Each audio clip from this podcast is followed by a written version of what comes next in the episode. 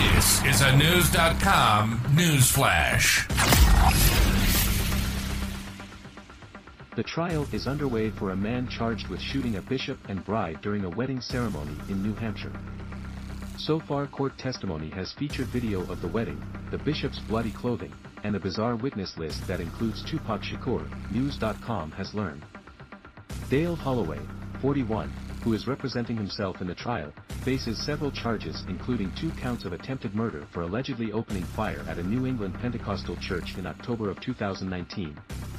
It happened in the small South New Hampshire town of Pelham, about 35 miles northwest of Boston. In court on Thursday, November 2nd, Holloway questioned the bishop, who was 75 years old when he was allegedly shot once in the chest during the wedding ceremony. Yesterday you testified that I shot you, Holloway began, according to video of the court proceedings by Mer TV. What did the bullet hit? The bishop pointed to his upper chest and said when he held his hands up to block the gunfire, the bullet penetrated both hands before piercing close to his neck. Did you die from these injuries? Holloway asked.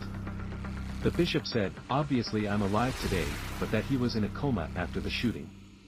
The bishop's bloody clothing was shown to the jury by the prosecution the previous day, along with a video of the wedding up until the shots rang out. A videographer reportedly testified that he feared for his life during the shooting. The bride and groom also testified in court this week.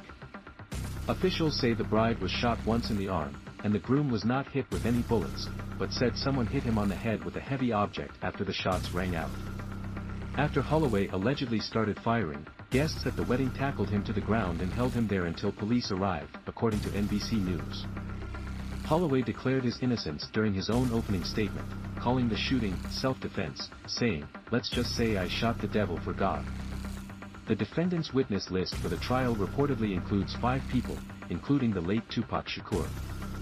He referenced a video from the rapper, but didn't indicate the connection to the case, according to Merck.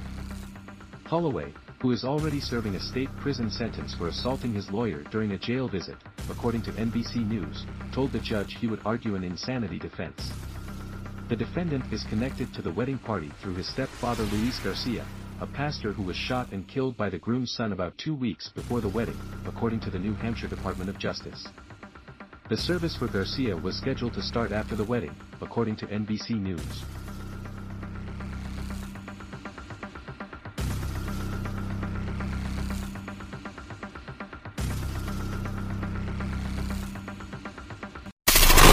Knowledge. Knowledge.